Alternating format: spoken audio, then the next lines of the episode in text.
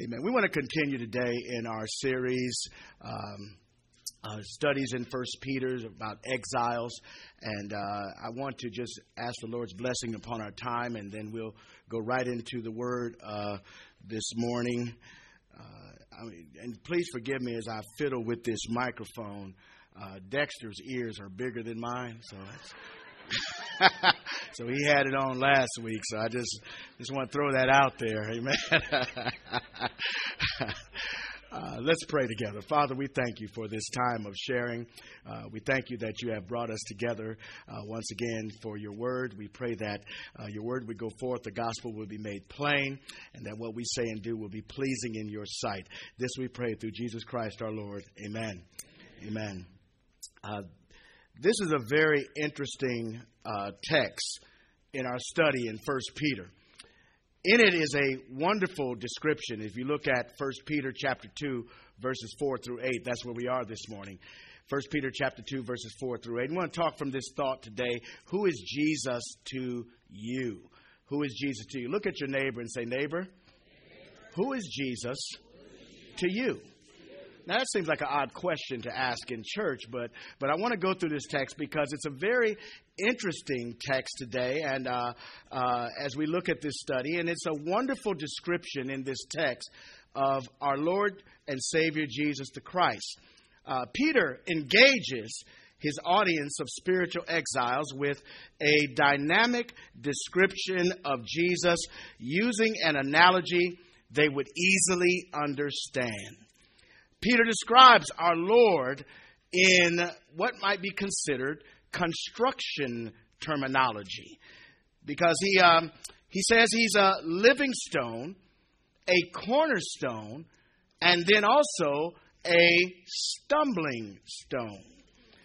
At first glance, we note the irony of one whose name was changed by Jesus from Simon to Peter, which means rock, by the way, describing our Lord as a stone.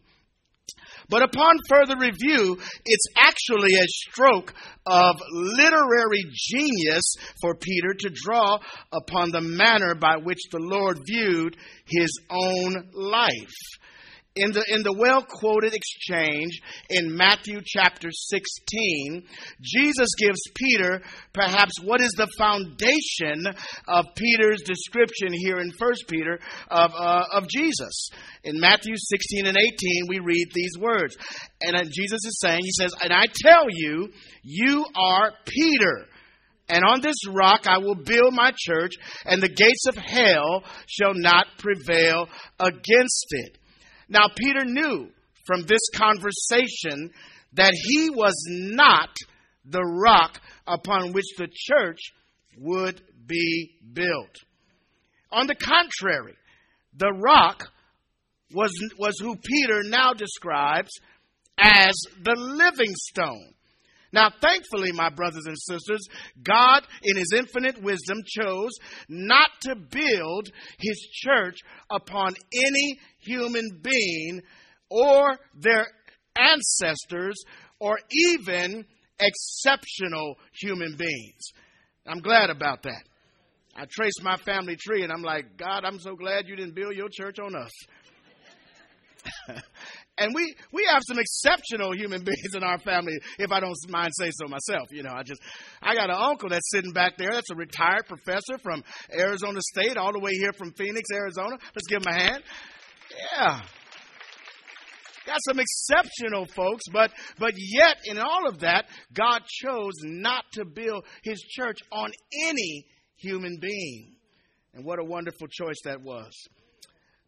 Now, let us read this text now and visualize the imagery that Peter uses to describe our Lord so that we might wrestle with just who Jesus is to each of us.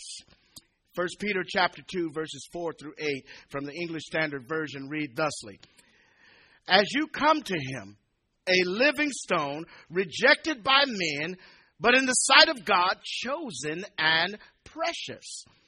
You yourselves, like living stones, are being built up as a spiritual house to be a holy priesthood to offer spiritual sacrifices acceptable to God through Jesus Christ. Verse 6 says, For it stands in Scripture Behold, I am laying in Zion a stone, a cornerstone chosen and precious, and whoever believes in him will not be put to shame. So the honor is for you who believe. But for those who do not believe, the stone that the builders rejected has become the cornerstone and a stone of stumbling and a rock of offense. They stumble because they disobey the word as they were destined to do. Now, let us note the encouraging manner by which Peter introduces this next section of his letter. He writes, As you come to him. By using this phrase, Peter teaches us that as believers in Jesus Christ, we now enjoy a great privilege once reserved only for the priest of the temple in the Old Testament. We can now come to Christ or draw near to Him. Available to us in this faith relationship is the blessing of being able to, to be close to our Lord, which is a, a relational value that was broken by Adam's sin. And that, that value that was broken has now been restored by the blood of Christ, shed on behalf of those who would believe. How awesome is that? How wonderful it is to be close to God. Now, we can be close to people, we can be close to family, we can be close to friends, but there is nothing like drawing near to God. Amen. Amen. Drawing near and close to God, being able to say that God is, is close, I'm close to Him. Can you imagine what it must have been like for Adam prior to sin? The Bible said he and God walked together through the garden.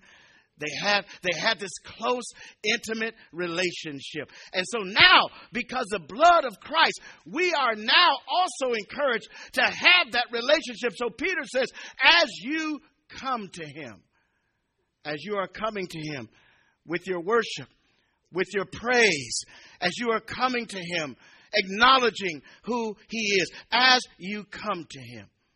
An interesting dynamic occurs when we come close to God, when we draw near to Him. And various scriptures describe that dynamic. In Hebrews chapter 4, verse 16, we read these words Let us then with confidence draw near to the throne of grace. Oh, I get excited when I hear that. See, sinners ought to always get excited when you draw near to the throne of grace. Amen? He says, Let us draw near to the throne of grace that we may receive mercy and find grace to help in a time of need. Hebrews 7 and 25 say these words Consequently, he is able to save to the uttermost those who draw near to God through him, since he always lives to make intercession for them. How wonderful is that? We come to God, get close to God through Jesus because He is able to save us and He always lives to make intercession for us. James chapter 4 and verse 8 says this Draw near to God, and He will draw near to you. Look at the blessings of getting close to the Lord. Amen. He says, Cleanse your hands, you sinners, and purify your hearts, you double minded. Make up your mind who you going to serve. Amen. Amen. What team are you on? That's another sermon for another day. Okay. And so, if you did not know it, God has a great desire for his people to be close to him. The purpose of Christ and his cross was to pave the way for a holy God to be in relationship with messy, unholy, selfish, and sinful people. That's love. Look at somebody and say, That's love. That's love. That's love. That's love.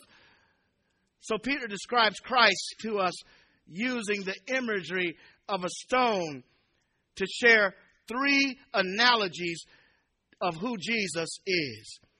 We should be careful to note that even Christians sometimes walk without the sure knowledge of who Jesus really is. Therefore, we inhibit our growth and hinder our own discipleship. We cannot truly become who God intends for us to be without understanding who Christ is. For we, as his body of believers, share some attributes with Christ. So, who do we believe Christ to be? To understand this relationship between Christ and his church, let us look at Peter's description of Christ and analyze how this affects each one of us as believers or how it affects those who might be unbelievers. First thing Peter says, he calls Jesus a living stone. In verses 4 and 5, you read these words of 1 Peter 2 As you come to him, a living stone, rejected by men, but in the sight of God, chosen and precious, you yourselves, like living stones, are being built up as a spiritual house. Now, now Peter describes Jesus as a living stone, which is interesting because normally stones do not possess animation. I walk up to my house and it starts talking to me, we're going to have a problem. so stone, stones are not something that you think of. Bricks don't normally speak. But in the case of our Lord, Peter reveals that the Lord Jesus is a rock, but a rock that is alive. Watch this now. Peter alludes here to our Lord's resurrection, clearly refuting lingering heresies that questioned whether Jesus truly rose from the dead. Even in those days, closer to the resurrection. People were still doubting whether or not he arose, whether he got up from the dead. They were still doubting that. And Peter wanted to refute those heresies. Peter wanted these spiritual exiles to rest assured that their faith was not in vain. For they believe in and serve a risen Savior who conquered death. Oh, you ought to give God some praise right there. Be assured that the Savior you serve is truly alive. The tomb is truly empty. You can go where Muhammad is buried and he's still there. You can go where Buddha is buried, he's still there. You can go where Confucius is buried and he's still there. But when you go to that tomb in Judea. And if you roll away that stone and go in, that grave is empty. Because graves are for dead folks. Jesus is alive. Now, now in comparison, not that Peter also he, note, note here that Peter also refers to believers by writing that we are like living stones. We have essentially been raised from the cold, hard death that sin brought to this new life in Christ to become stones that live and cry out towards his praise. Now, what does that mean? Remember when Jesus was was was uh, uh, marching in the triumphal entry, and and and they said, "Oh, you know, these people ought to be quiet," and all this stuff. And Jesus says, "Uh-uh, don't tell them to be quiet, because if they're quiet." Oh, I wish I had somebody here. If they're quiet, these stones would cry out. I'm so glad to be a stone today. as a living stone. We cry out in his praise. So he is so he's the big stone, the rock of our salvation. But we are living stones. Now I want to tell you something here because some people have taken this text and they said, "Oh, it means that we're a chip off the block." You know, my father's name is Raymond Dix Sr. And people tell me I look like him and all that kind of stuff. You know, you're just a chip off the old block. But let me tell you something. When you chip a block, it loses something. Oh, y'all, y'all see where I'm going now, don't you? When you chip off that block, it loses something. I'm not a chip off the block of Jesus. I have been miraculously uh, a recipient of His presence through the Holy Spirit in my life. So every person He inhabits, He loses nothing of who He is. He transplants His nature into us without losing a thing. Peter also says, Peter also says that Jesus, as a living stone, is rejected by men, but precious and chosen by God. As believers, Peter reminds us that Jesus is precious or highly valued and esteemed by the Father. That's what that word precious means. It's precious. My, my wife has a wedding ring that's precious to her. I have a ring, a wedding ring that's precious to me. It's highly valued and esteemed. If either of us leave the house without it. look, Jones, look at the meter right there. It's going to be a problem, girl. That's right. And so you have things that, but, but God sees Jesus and he, and he sees Jesus as precious, more precious than anything is Jesus. And Peter wants to remind us of that. That he's held in the highest of esteem. And, and he, and just as he's that way to the Father, he ought to be held in high esteem and value by those of us who believe in him. Yet Peter also alludes to another comparative fact here. He says Jesus was rejected. Rejected. And in comparison, so too is rejection by men likely the lot of those who trust in Jesus. Now, Paul puts it this way. He writes of this dynamic of being rejected by men in 2 Corinthians chapter 4, verses 8 through 11. Here's what he says He says, We are afflicted in every way, but not crushed. We are perplexed, but not driven to despair. We are persecuted, but not forsaken. Struck down but not destroyed. Always carrying about in the body the death of Jesus so that the life of Jesus may also be manifested in our bodies. I'm dying every day so Jesus can live.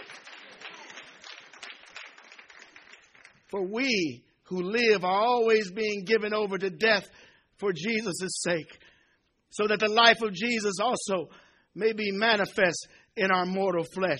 Now, now Paul talks about that having been one who's experienced great persecution in his own life. And let me tell you something, if you're not connecting to that, I ask you, how much trouble are you stirring up in the world? How much are you talking about Jesus? Because as he was rejected by men, so too will we be rejected by men. Don't look to make peace with a world that rejected your Savior. Tell them the truth, preach the gospel.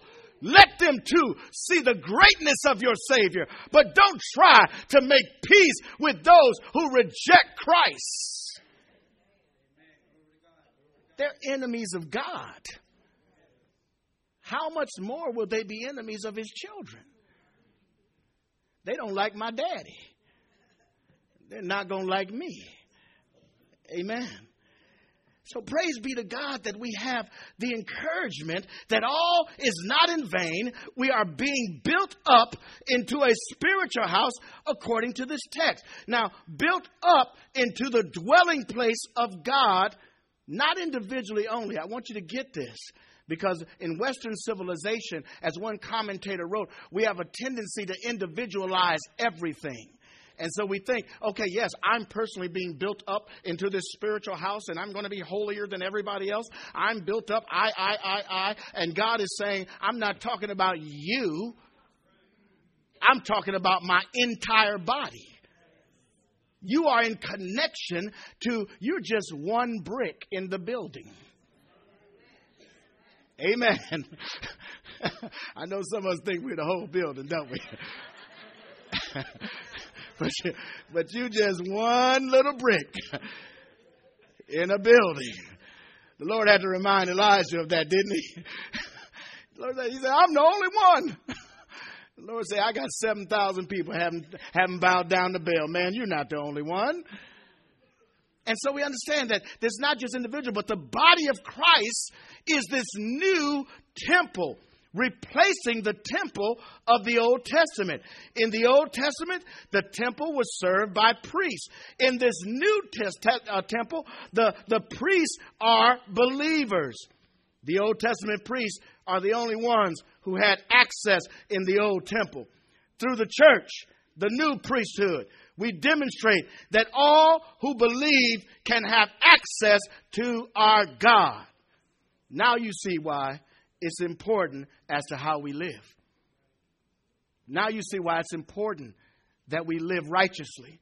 And Peter called us earlier in, in this letter to holy living. Be holy because he is holy, because we are this new temple. Think about it. There are some things that you would never think of doing in here. In the hood, we call this the sanctuary. you would never think of doing some things in here. Well, let me tell you something. You belong to a worldwide body of Christ, and you are this new temple, so you shouldn't think of doing those things anywhere. Oh, that sends somebody into shock. I know that. and so, and so it's important how we live. Now, the second part of this, this, this text, second thing that, that Peter describes Jesus as he says, Jesus the cornerstone. Now we move from living stone to cornerstone. In verse 6, for it stands in Scripture, Behold, I'm laying in Zion a stone, a cornerstone chosen and precious, and whoever believes in him will not be put to shame.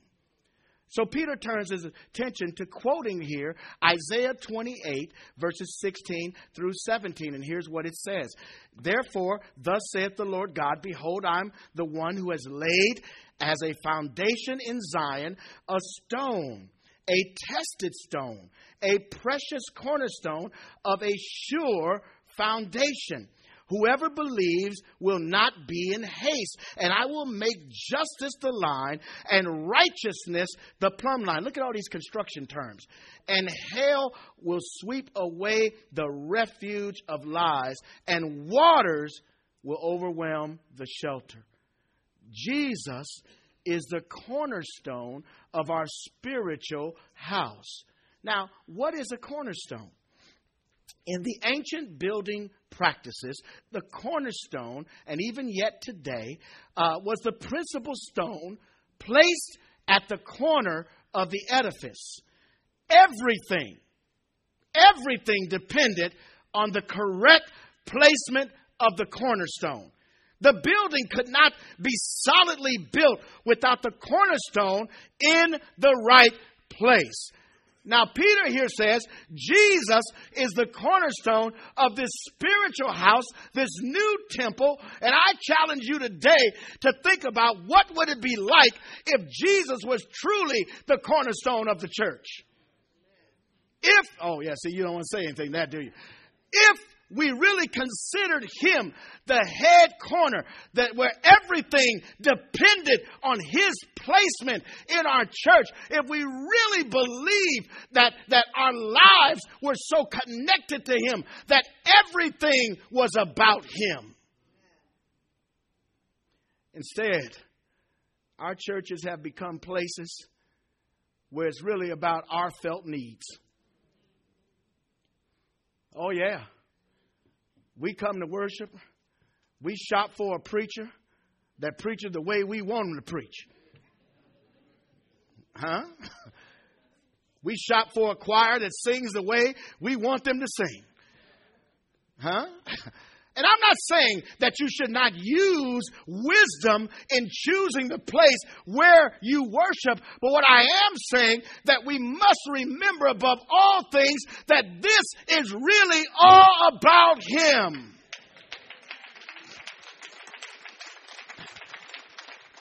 Let me let me put it to you this way. If you're if you're look, let me tell you why we don't have anniversaries and all that kind of stuff. You think God, who is infinite in time, really cares about you counting another year? I mean, think about that for a minute.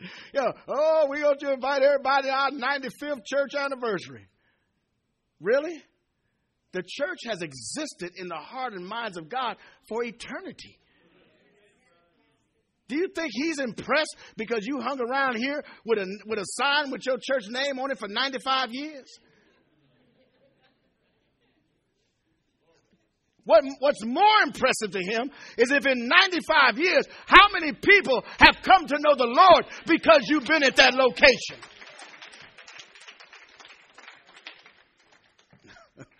oh, I'm in trouble now.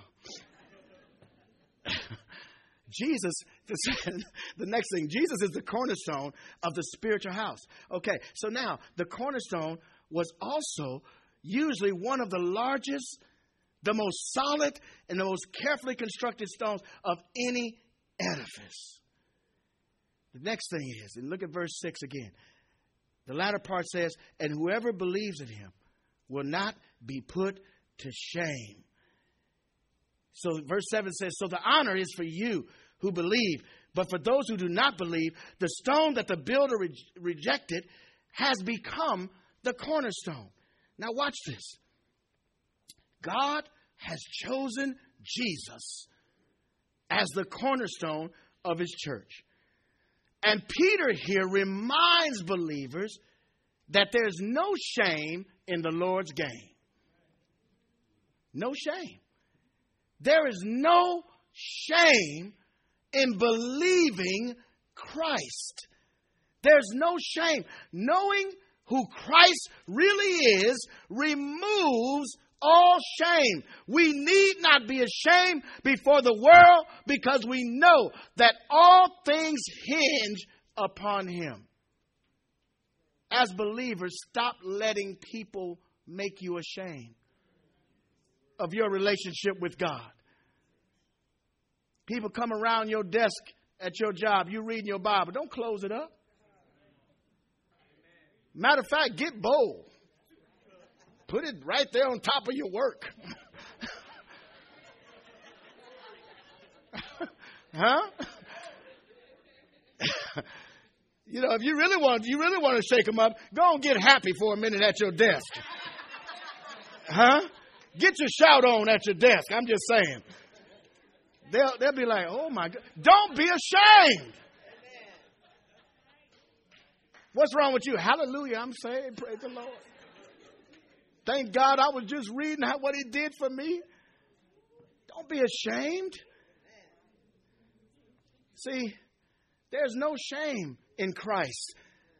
As a result of knowing Him, also, not only is there no shame, but there is an honor that God gives to us who would believe. Paul writes it like this in Ephesians chapter 2, verses 4 through 7. He says, But God being rich in mercy because of his great love with which he loved us. Now, watch this. All of this is because God is rich in mercy and because he loves us. He says, even when we were dead in our trespasses, made us alive. Oh, I wish I had some alive folks today. Made us alive together with Christ. By grace, you have been saved verse 6 says, and raised us up. Look at this. Look at what God is doing. And raised us up there would be no need to raise you up if you weren't down. Sin brought us down. Sin took us low. God says that through Christ, because of my love and by grace, I'm going to save you, but I'm not just going to save you, I'm going to lift you out of that muck and mire that you've been hanging out in. I'm going to take you out of the dirt. Look at what he says. And raised us up with him and seated us with him.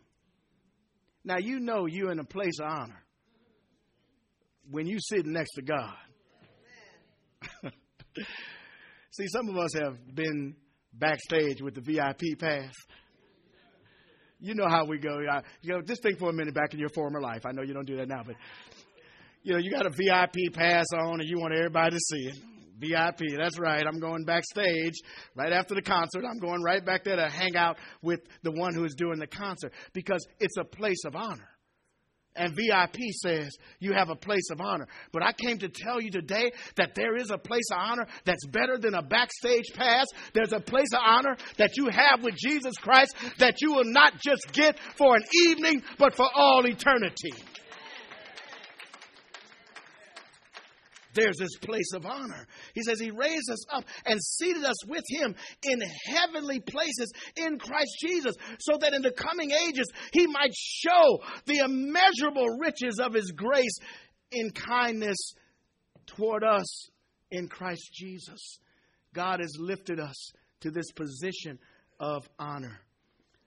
So, Jesus Christ, the cornerstone, from which this spiritual house is being built, Everything hinges on Him.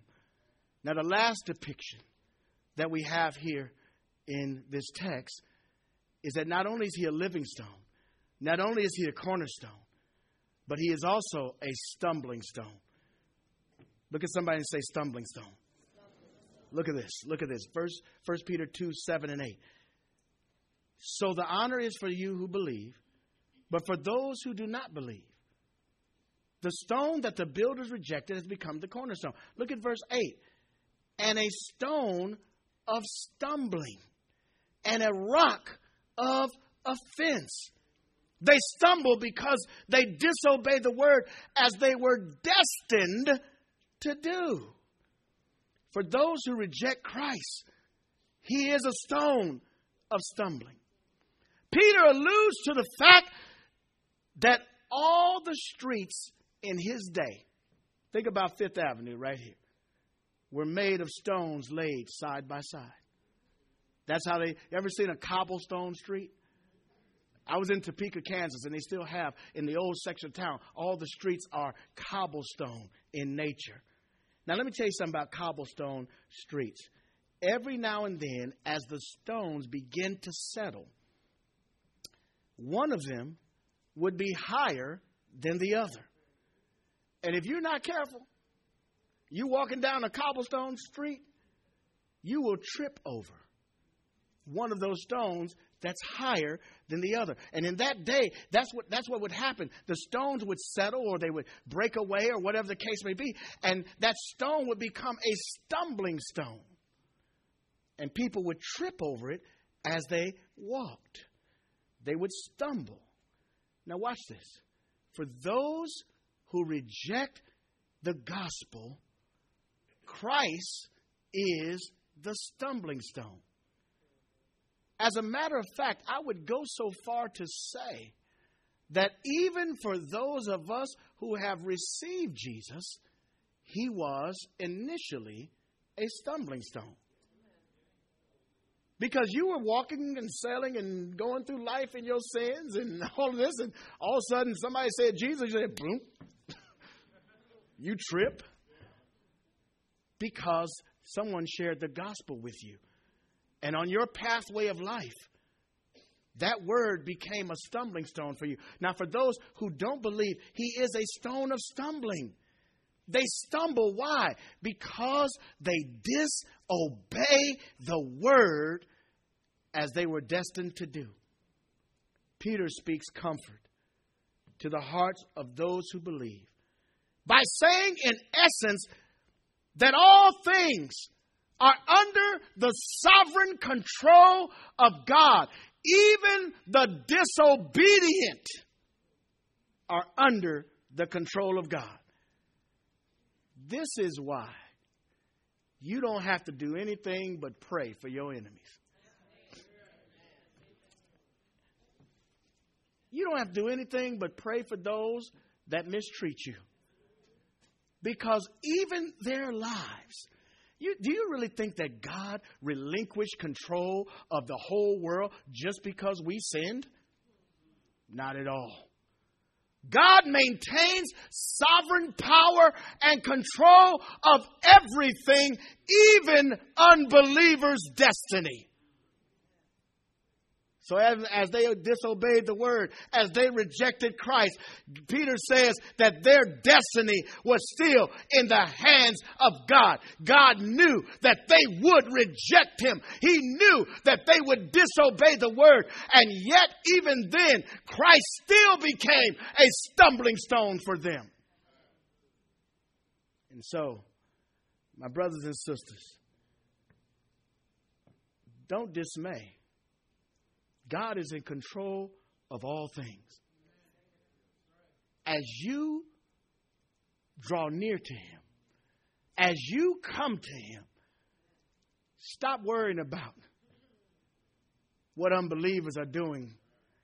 Stop worrying about the fact that they scandalize your name. Stop worrying about the fact that they uh, uh, are building a poor reputation uh, uh or, or going against your reputation. Stop worrying about all of that and focus your heart and minds on drawing near to Him and sharing the gospel. The more they talk about you, share the gospel. The more they treat you poorly, share the gospel. The more they try to hurt you, remember that He stood there and hung on a cross for your sake.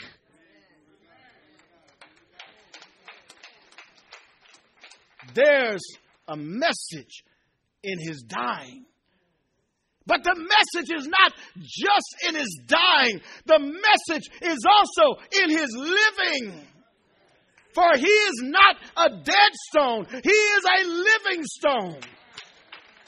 And a living stone that's a cornerstone. And if you're not careful, a stumbling stone. You may reject Christ. If you're here today and you haven't received Him, but you will not skip Christ. You may say, I have no time for the church, the word, the gospel. I don't want to hear it. But you cannot skip him. For you, he has become a stone of stumbling. Because as soon as you hear that gospel, as soon as you know that He died for your sins and rose again to bring you into this faith relationship with God, if you would believe, your life is never going to be the same. You may reject Him, but you will sentence yourself to everlasting death, which is hell. Now, it would be a shame to catch hell on earth and then die and go there.